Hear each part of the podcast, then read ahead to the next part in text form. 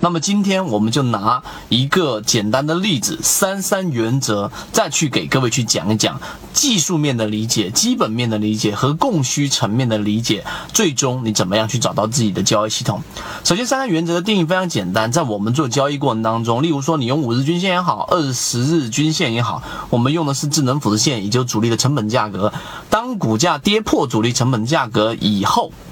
如果说第一天跌破了，第二天还没收复，第三天还是没有收复的这种情况之下呢，在技术分析里面，我们就一定要去严格的止损出来了。那为什么呢？因为当一只个股如果说跌破一个比较关键的支撑位置三天以上没有修复，意味着本身这一个个股就比较弱势，这是技术面分析。那么基本面分析呢，我们判断的是一个比较长周期，但是当一个基本面的一个长周期里面，你所需要投入很大的时间成。本本的情况之下，你先问自己能不能承受百分之二十或者百分之三十的下跌。如果说你不能，当它跌破我们说的这种三天以上还是没有修复的，那么这意味着基本面在我们的投资者，无论是机构还是个人的这个角度，都是没有办法在短期内形成认可的共同意识的。那么还是一样，这样的个股还是要规避出来。相反的，你去理解就好了。当个股是比较强势的时候，一旦跌破我们所说的这个智力这个智能辅助线，主力成本。它就会在三天以内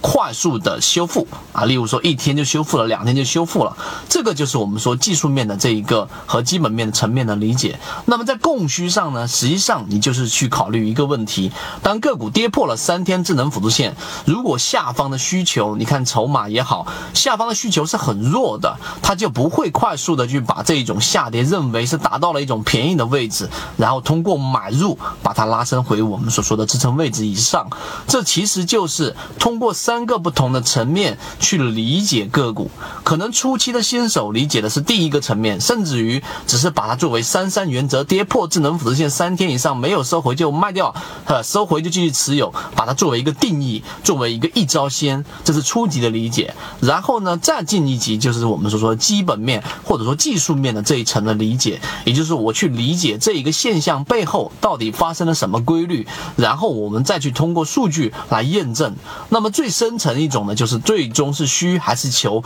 有数据的验证，有逻辑的推导啊，包括我们有指标的这种反应等等，这个才是我们认为在投资里面的这一种持续盈利交易系统里面。论就是一套系统，它只要你会看基础的 K 线、均线、量能等，然后运用缠论整个系统，从优质的个股当中去寻找合适的买卖点。